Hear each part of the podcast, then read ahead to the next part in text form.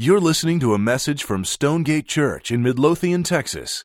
For more information about Stonegate and additional audio resources, visit stonegate-church.com. Jonah chapter 2. It's great to see you this morning. I'm glad that you're here. Jonah chapter 2. We are about to, uh, to try to unpack the story of a man praying in the belly of a, of a great fish, right? Who ever said the Bible wasn't relevant, right? So it, the next time you find yourself in the middle of a great fish, Jonah chapter 2 is, in, is your place. Okay, so with that said, uh, the storyline. Let's just kind of catch everybody up to make sure we're ready to go with the story of what's happened to kind of catch us up to that 117 as we turn kind of that chapter to chapter 2, that, that area.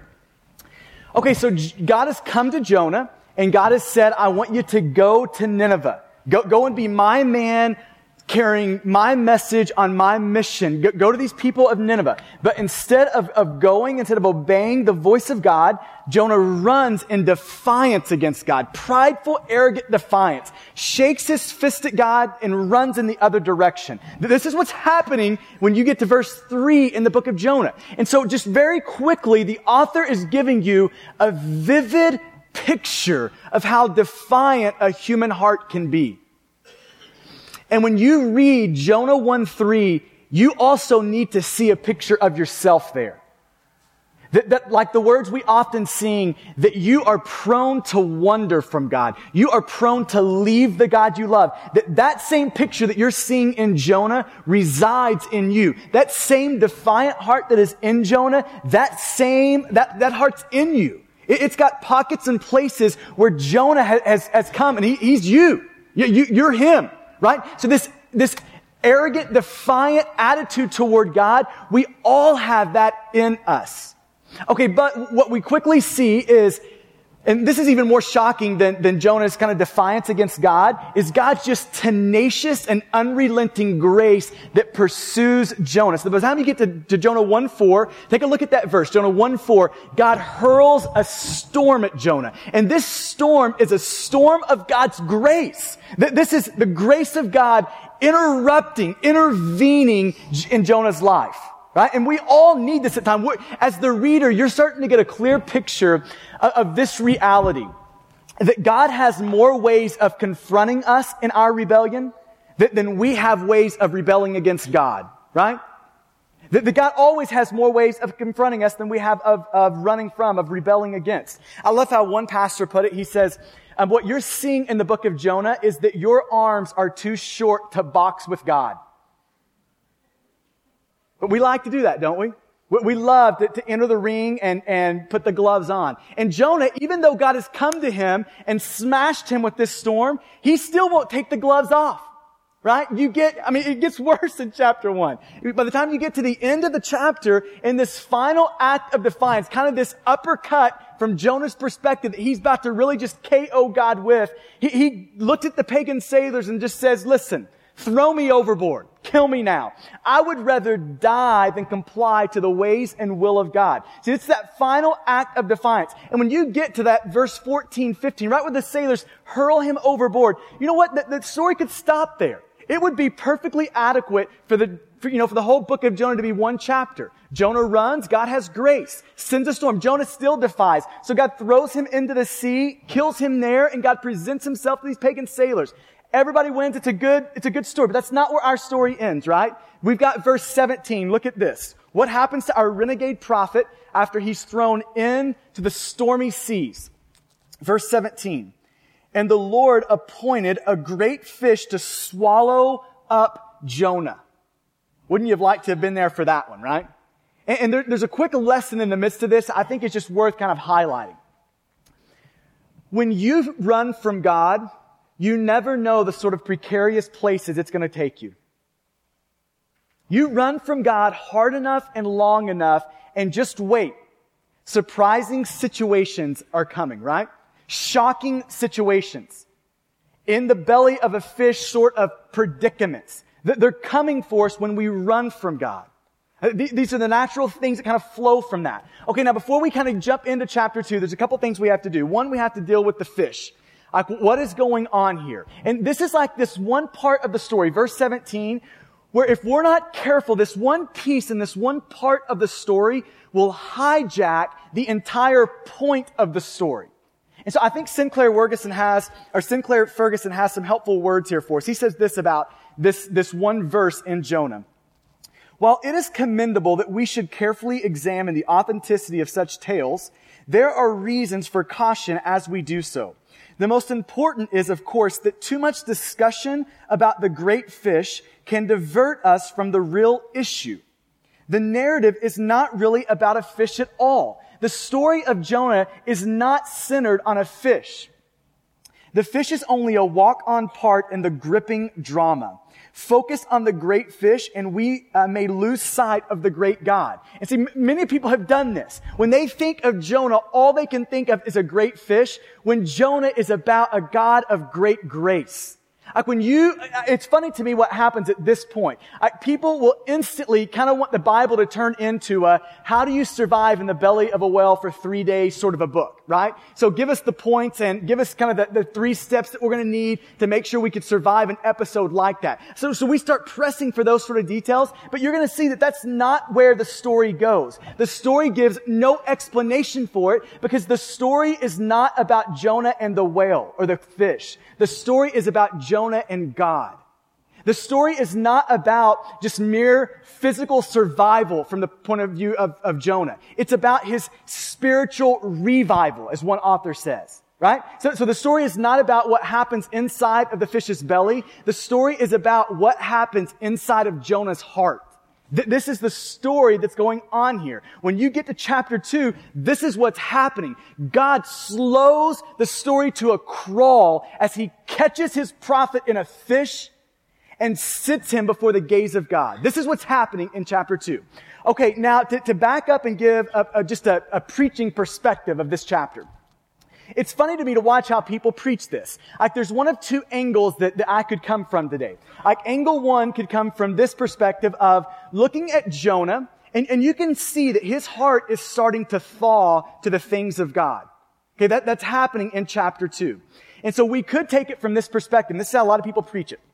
In a, such a way that it highlights Jonah. So look what Jonah does and mimic him. Imitate Jonah, right? And here's the problem with that is it highlights Jonah. It makes Jonah the main character in chapter two when Jonah isn't the main character.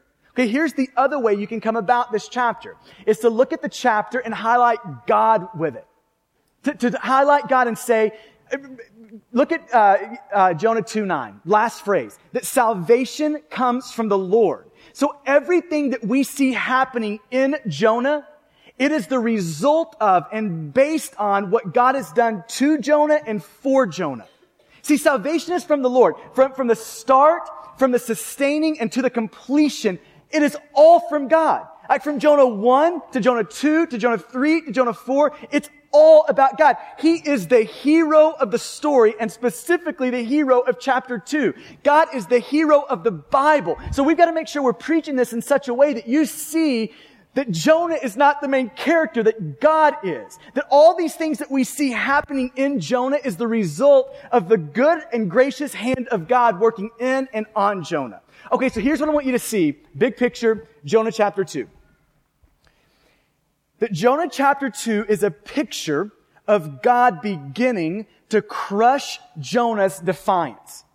Okay, so you can't help, just by reading through one time, Jonah chapter 2, you can't help but see a massive difference in this Jonah of Jonah chapter 2 and the Jonah of Jonah chapter 1. You can't help but see that there's been a, a transformation begin in his heart, that he is starting to thaw to the things of God, that he is starting to soften to the plans and purposes of God, that God is starting to turn his prophet. Now let me just give you three or four evidences of this in chapter uh, 2 three or four evidence that God is beginning to do a work in Jonah's heart, that he's beginning to turn his prophet. Here's the first one. Look at the first couple of verses. You're going to see Jonah prays to God. Jonah prays. Verse one. Then Jonah prayed to the Lord his God from the belly of the fish. Verse two, saying, I called out to the Lord. And then keep going there. I cried out from the belly of Sheol. Like from the belly of Sheol, I cried. Okay, now, now think about this. When you go back to chapter one, Jonah is the only person not praying. right? The pagan sailors are praying, the captain is praying, everybody's praying but our prophet. But when you get to chapter two, you see this massive shift in posture. Now he is crying out to God. See, when you think about Jonah in Jonah chapter one, the Jonah there is a self-reliant man.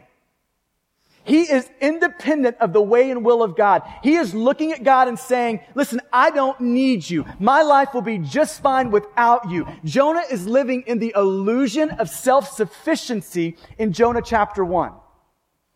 And that's why he doesn't pray, by the way. And if you want to know the reason that most of us are not praying people, it's not because we need to be told to pray more. It's because we see ourselves as self-sufficient that we don't really need God. That we've got this under control kind of with our wisdom, our strength, our savvy. That, that's the heart of prayerlessness. And that's why Jonah wasn't praying in chapter one. But when you get to chapter two, the posture has shifted. He has been humbled before God, and now for the first time, he realizes, I need this God. I need him. I, it reminds me of uh, John Calvin, when he's giving kind of this, this picture, this imagery of prayer, he says that in prayer, it's when a man or a woman crawls into the lap of their father and whispers into his ear.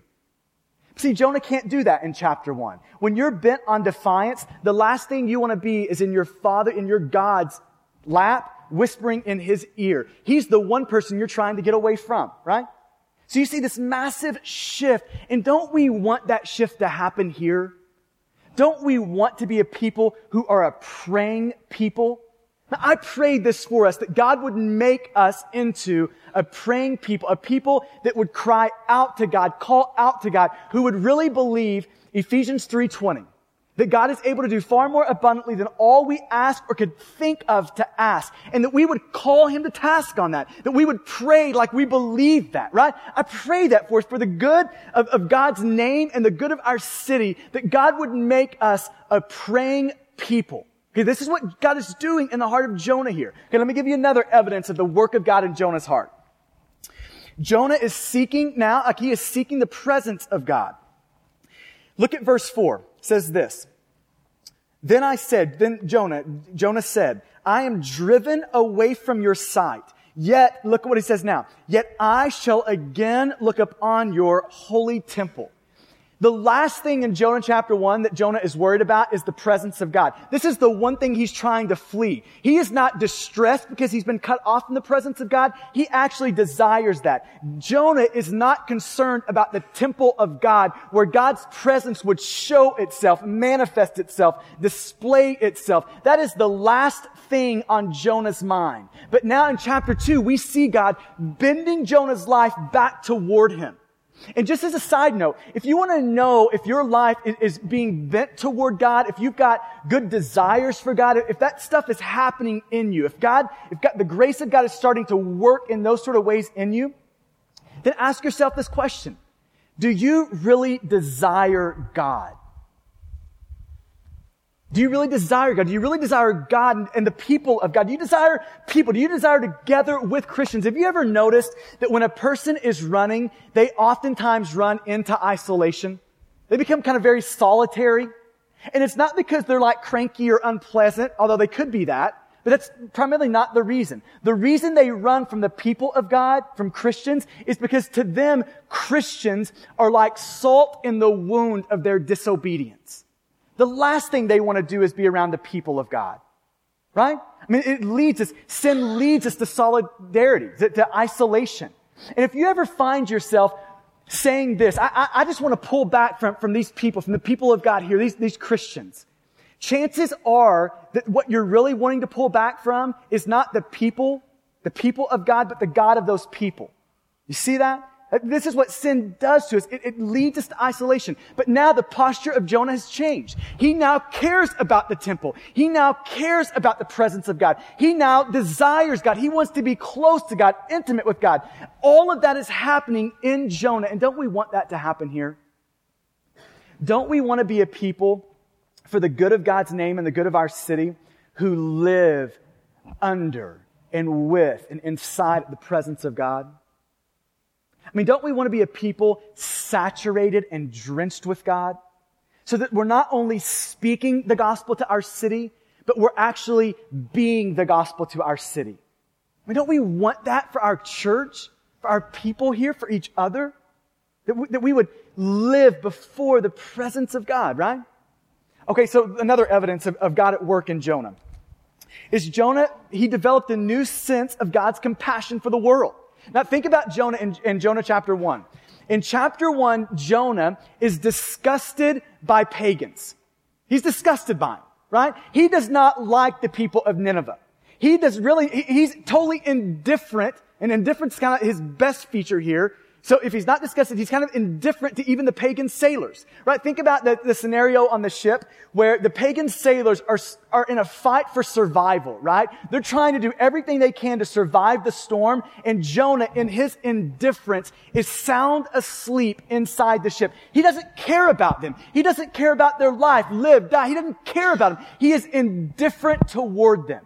But now watch verse 8 in light of these pagan sailors who he has witnessed call out to their many gods, to all of their false gods, to all of their idols, seeking deliverance from them. In light of that, look at what he says in verse 8. Those who pay regard to vain idols forsake their hope of steadfast love. See, now, now Jonah is not just disgusted and indifferent with these pagan people. Now he's broken for them. Now he wants the compassion of God to find them and rest on them. Now he wants the grace of God to make its way to them. Now he starts to be brokenhearted for their plight in life. And don't we want that as a church? To be a people of compassion? To be a people that, who are not indifferent to the pains and the problems in our neighborhoods, to the spiritual condition of our city. You know, I think one of the wonders, kind of the one, one of the amazing wonders of, of kind of the modern church to me is how strongly we can call out against sin and evil and how seldom we cry for it. How, how seldom God breaks our heart for it. Don't we want to be a people who are brokenhearted for the spiritual condition of people? N- not just kind of in this act of, let me show you something here, call out against them, but that can cry for them.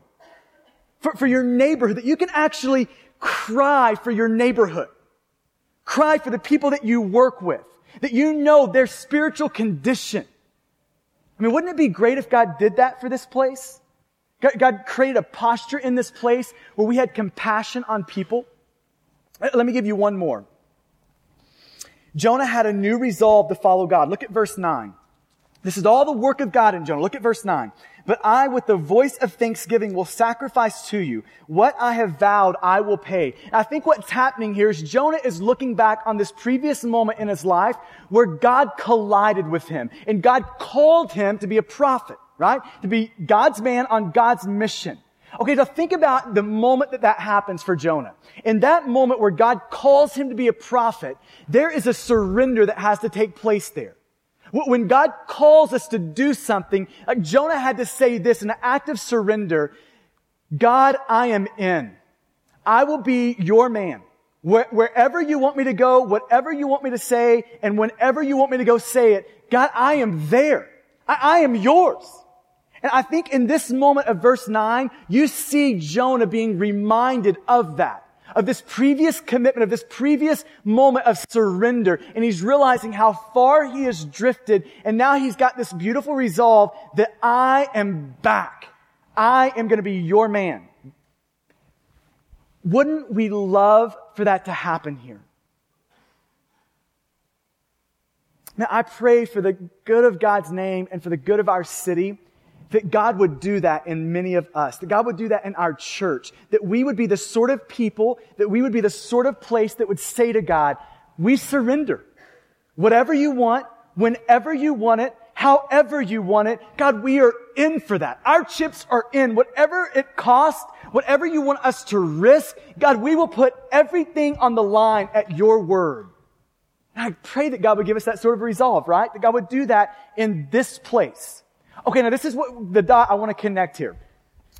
All of these things are the work of God in Jonah. This, this is all a demonstration of salvation belongs to the Lord, verse 9. All of this is that, that God is working in Jonah and he's doing these things. And if we would say, I want these things to happen in us, in me. I want to be a person who in desperation cries out to God, who seeks the presence of God, who, who demonstrates the compassion of God, who has this beautiful resolve that God, regardless of the cost, I'm going to follow you. If we want that here, that I think we need to ask this question. How does God go about moving in Jonah? What is the means that God starts to work this into Jonah? How does God work in his prophet to crush his defiance? So maybe you could say it this way. What is the means that God uses to crush Jonah's defiance? Now I want to give you two of these. And so listen though, if we want God to make us these sort of things into these sort of people, it's going to require God doing these two things that we're about to talk about. One's going to be painful. The other one's more pleasurable, right? Okay, so here we go. First one. How does God go about crushing the defiance in Jonah? Number one. God brings about great distress upon Jonah. Now just follow along with me here in chapter 2. Verse 1. Then Jonah prayed to the Lord his God from the belly of the fish, saying, I called out to the Lord, and you might circle this, out of my distress. Jonah is in distress. This is not a pleasurable time for Jonah.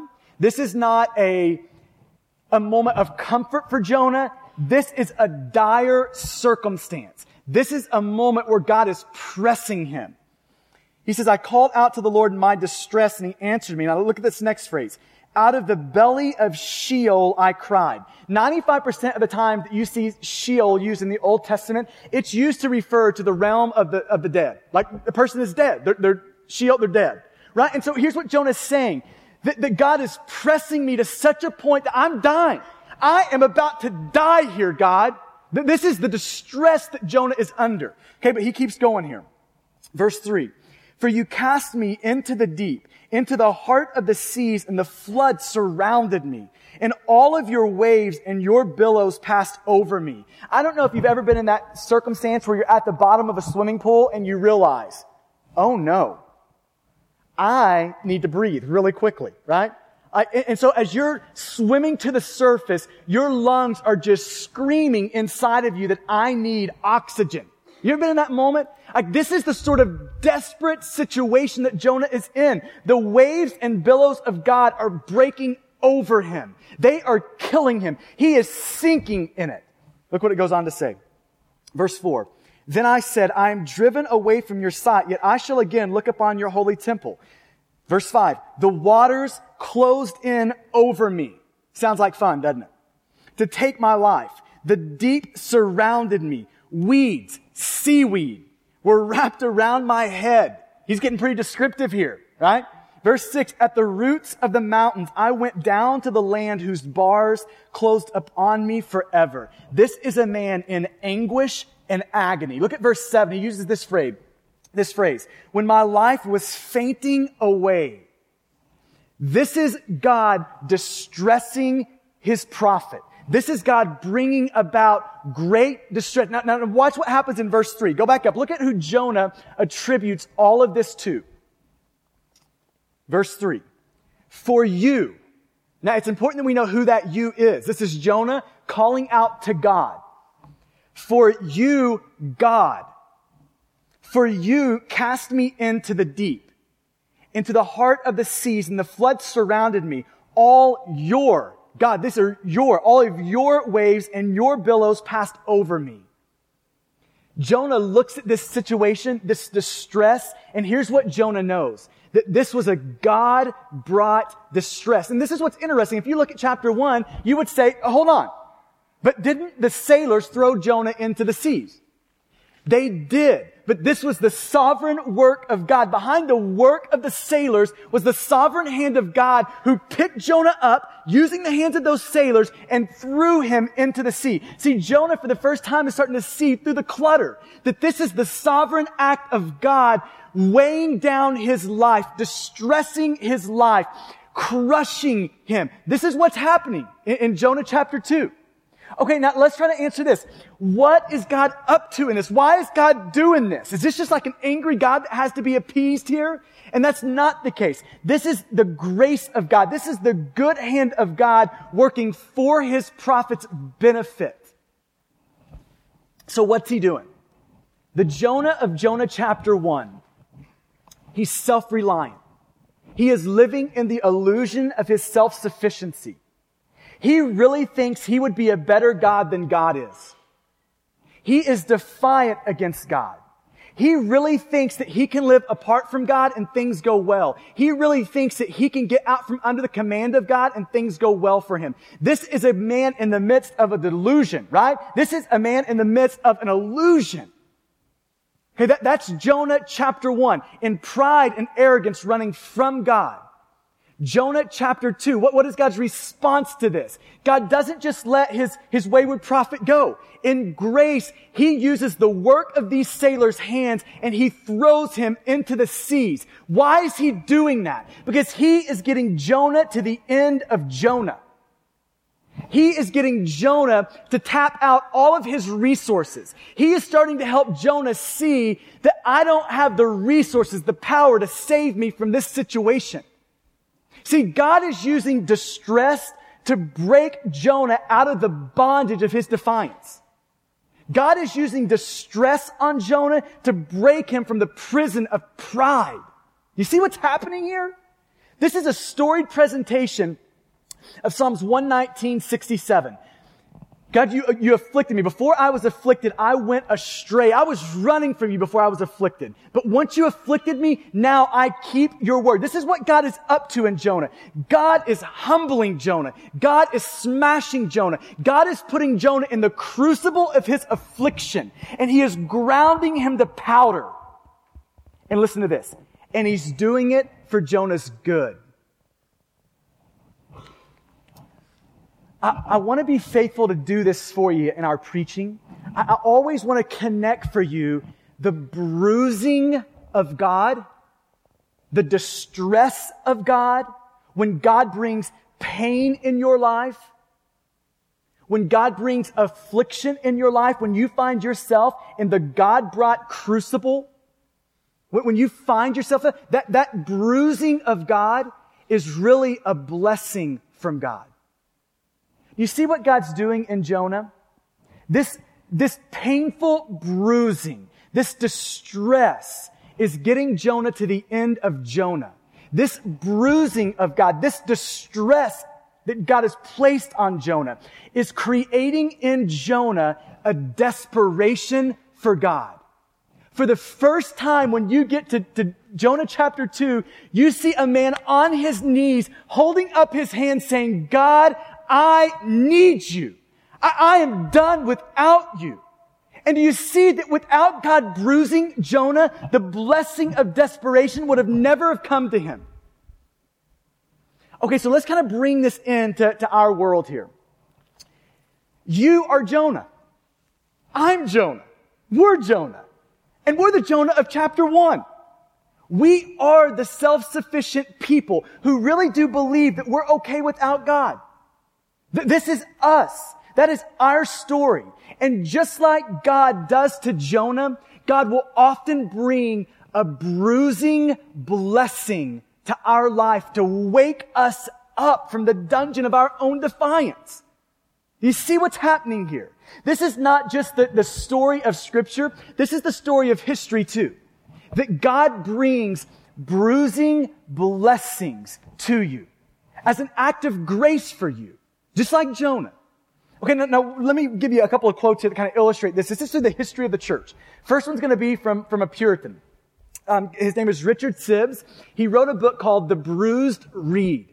And in that title, the reed is a Christian. See, he's trying to help Christians see that you're a reed. You're not an oak tree. You're not self-sufficient. You're not solid. You are a fragile and a frail and a weak reed with a great, good, and gracious God right? So he's trying to help people see that you're a reed.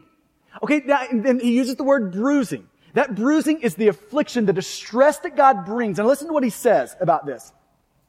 He says, after conversion, we, Christians, prophets like Jonah, we need bruising. We need God to put us in the crucible of his affliction periodically. We need the bruising so that reeds, us, you and I, may know themselves to be reeds and not oaks. See what's happening there? He's saying, you know, you know why God brings affliction and you know why God brings a bruising to us? To wake us up from the illusion that we are self-dependent people self reliant people, to wake us up to the reality that we are not oak trees, that we are not solid, that we are frail, that we are fragile. Bruisings do that to us. There, there is nothing that, that registers in your heart more quickly about how out of control you are of your life than when God bruises you.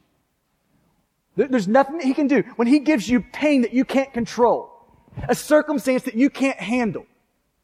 It helps us see that we're reeds and not oaks. Listen to this one by C.S. Lewis. He says, God whispers to us in our pleasures. Like when everything's comfortable and everything's fine, it's just a small whisper from God in our ear. But God shouts to us in our pain. Pain. It's his megaphone to arouse a deaf world. You see what's happening there? He's saying that you know why God brings bruises into our life? Why he brings distress on us? It is because we have the background noise of life so loud that we cannot hear the whispers. That, that we've got it turned up so loud that we cannot hear the voice of God. So what does God do? In an act of grace, He sticks the megaphone up to our ear, He puts His mouth on it, and He screams in it. And that scream is the scream of pain.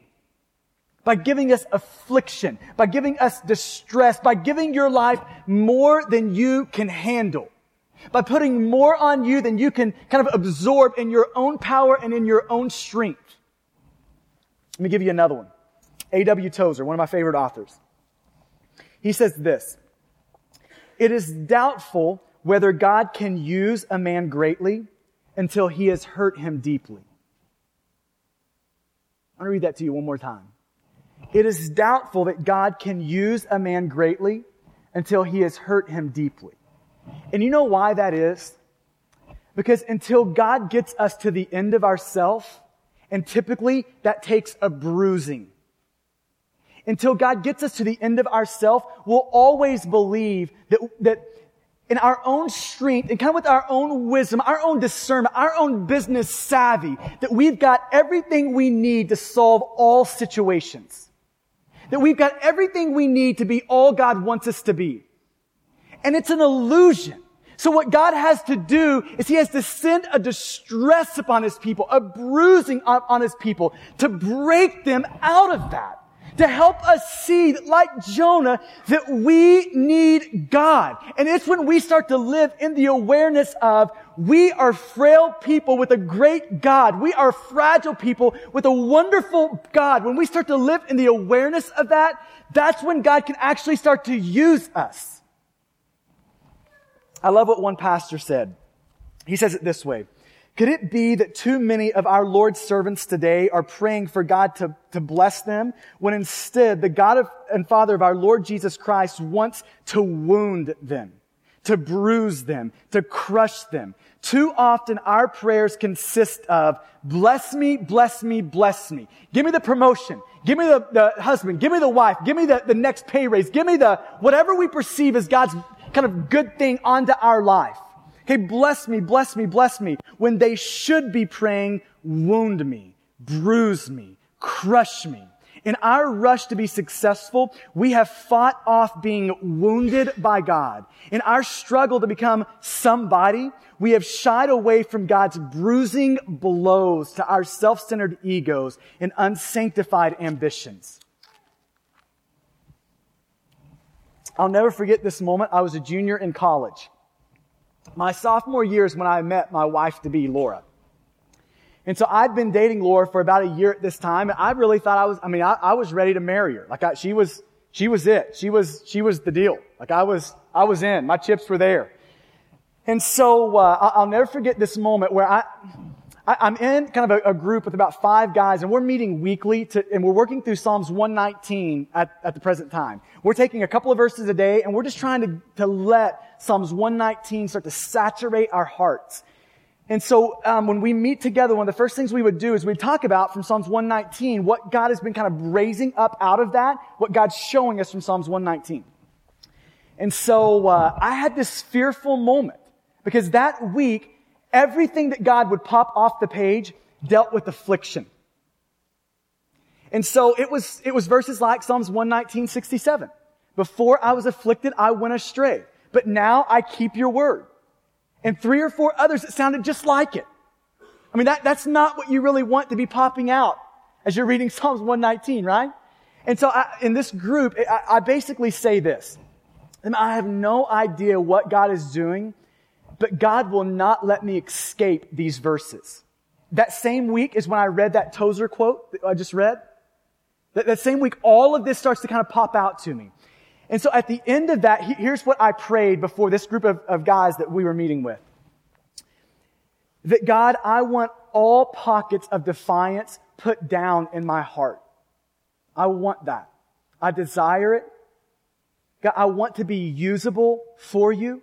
I want to be used by you. And so, God, if you have to afflict me, bruise me, wound me, crush me, I'm in for that. Now, I didn't really know what that meant. A day and a half later, Laura walks in and dumps me. Now, I can laugh about it now, but I'm in the fetal position then, right? I mean, I am in the corner dying right there. Okay. So, so a day and a half later, Laura dumps me. Humbling to say, even now. Within another week, uh, my oldest brother, um, weird set of circumstances, loses his job. Another couple of weeks, my dad's business burns to the ground. About a month later, one of my friends growing up, um, a receiver for us on our, on our football team, um, was hit by a train and killed. And I always look back on that season of life, and like my heart toward that season is, God, that was a bruising. And there was pain involved in that. I mean, th- there's still like hurt that's there with all that, you know? But I look back and like the overwhelming thought is that was a bruising, but it was a blessing. I mean, that, that was a moment where God started to redeem some self-sufficiency in me. Started to break through some of that defiance. Some of that illusion that I, I like, I, I, would make a little better God than, than God would make. He, he started to break through all of that in me. That that bruising is a blessing. Okay, so can I just tell us in this room today?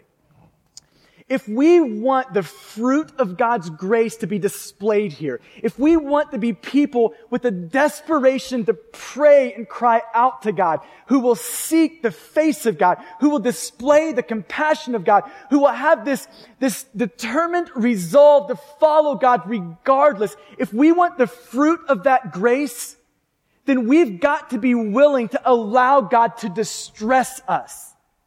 For His good hand to come up on us and to bruise us.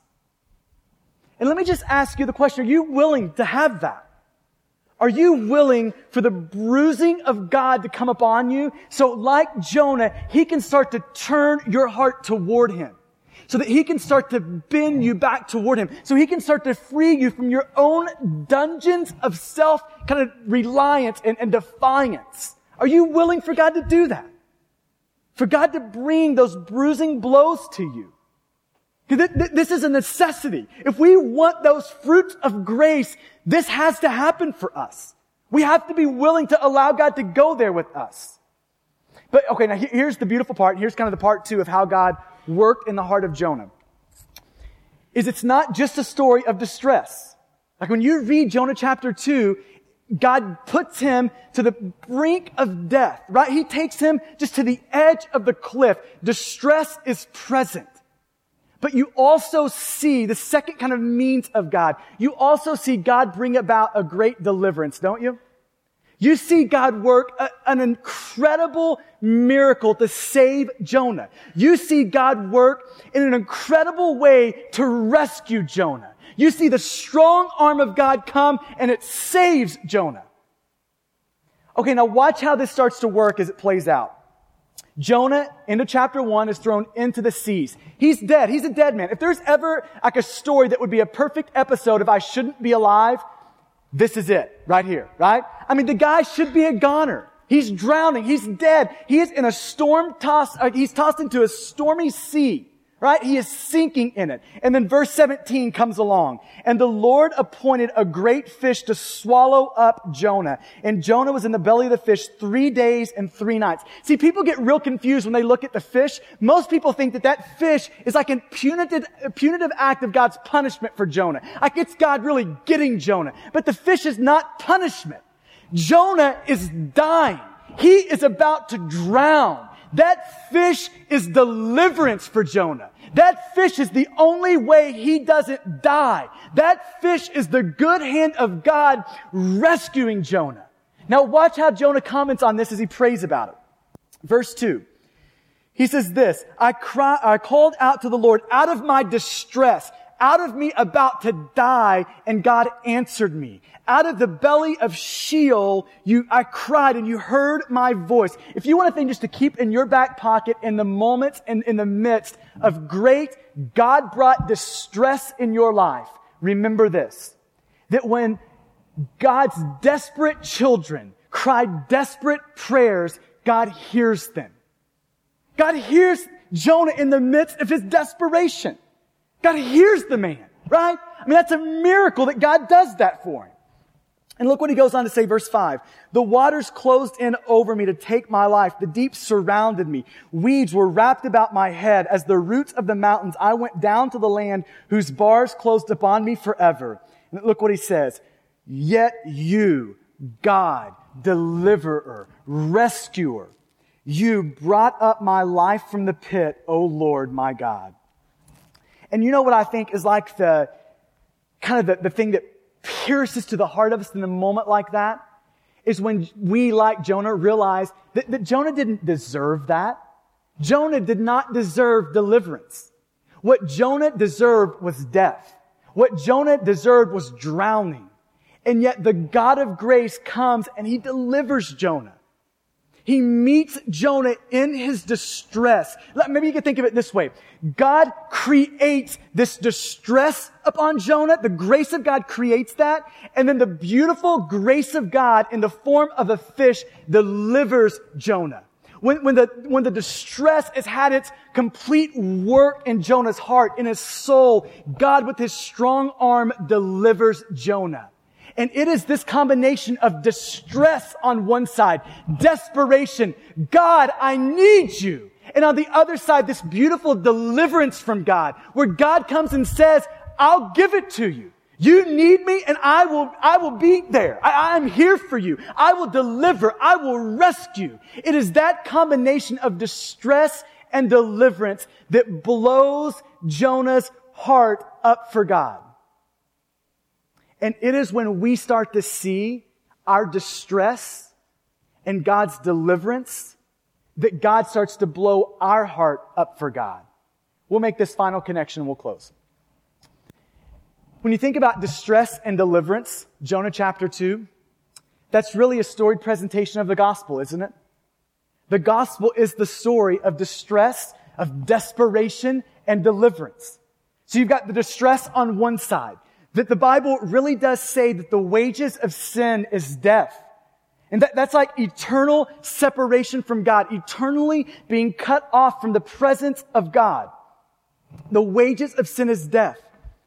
And to kind of add to that distress, Romans 3 is going to say that we have all sinned and fallen short of the glory of God. So that distress the gospel distress is a universal distress. It's on every man, every woman born on planet earth. It applies to us all, that we all are living under the curse of our sin. We are all going to be the recipients of our, uh, of the wrath of our sin. That, that is all of our, our lots in life. That, that is us. This is the distress the gospel creates hates for us, that we have been separated from God. Like Jonah, we have rebelled against God, and God's wrath is coming for us.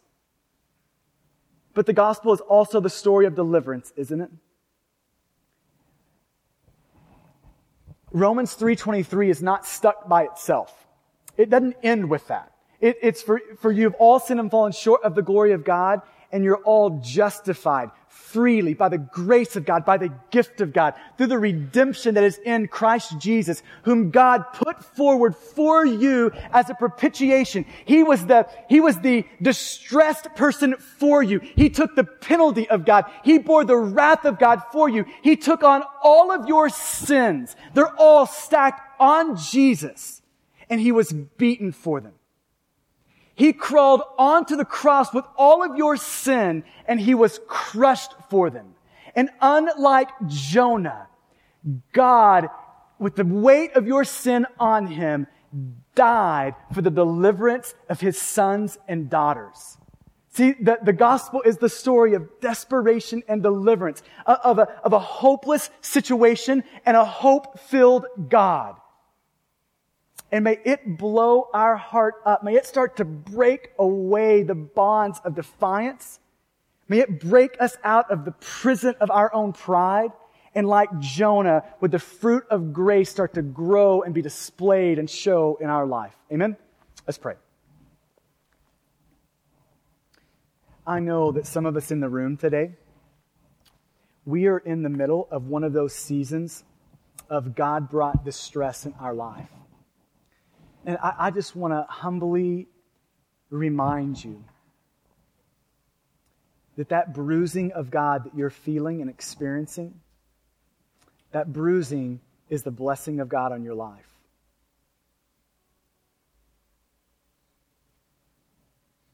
And there's some of us in here that, that we are we are like Jonah asleep in the bottom of the ship in our indifference. That, that we know God is pressing and pulling on things in our life, and like Jonah, we are running from it. We, we know that God is saying, this cannot be. This is not okay. And we're running from that. And here's what you just need to know about God that your arms are not long enough to box with God. God has more ways of hunting you down than you have of avoiding Him. And often the work of grace to start turning our hearts away from our indifference is God brought distress. And so maybe there's some of us in the room today that we just need to open up our lives and say, God, I, I want to be a man used by you, a woman used by you. God, I want to be a man or a woman who is dependent upon you who relies on you. And maybe we need to pray along with that. God, if you have to crush me, bruise me, break me, wound me to get me there, God, I'm okay with that. I welcome that. I surrender all, all of me to you, knowing that you know best for me.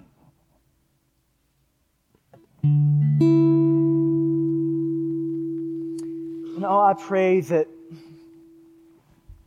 that we would see the beauty of the gospel, desperation and deliverance.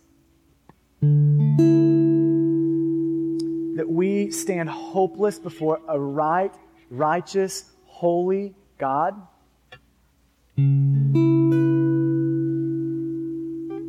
That like Jonah, we drown before him.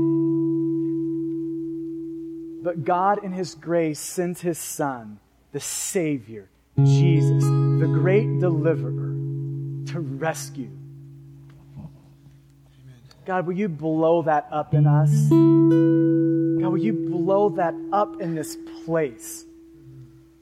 And God, as you bring about distress and you bring about deliverance in our life, God, I pray that, that you would start to work these fruits of grace a desperation for you, a dependence upon you, praying to you, a running to your presence, a wanting to be near to you.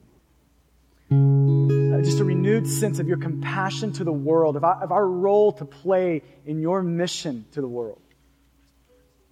And of this great resolve to follow you regardless of the cost. God, I pray that you would plant that firmly in this place. And God, you would do whatever it takes to make those seeds grow. It's in your good name we pray. Amen. Why don't you stand with us? Thank you for listening to this message from Stonegate Church, located in Midlothian, Texas. For service times, additional audio and study resources, as well as information about our church, please visit us at stonegate-church.com.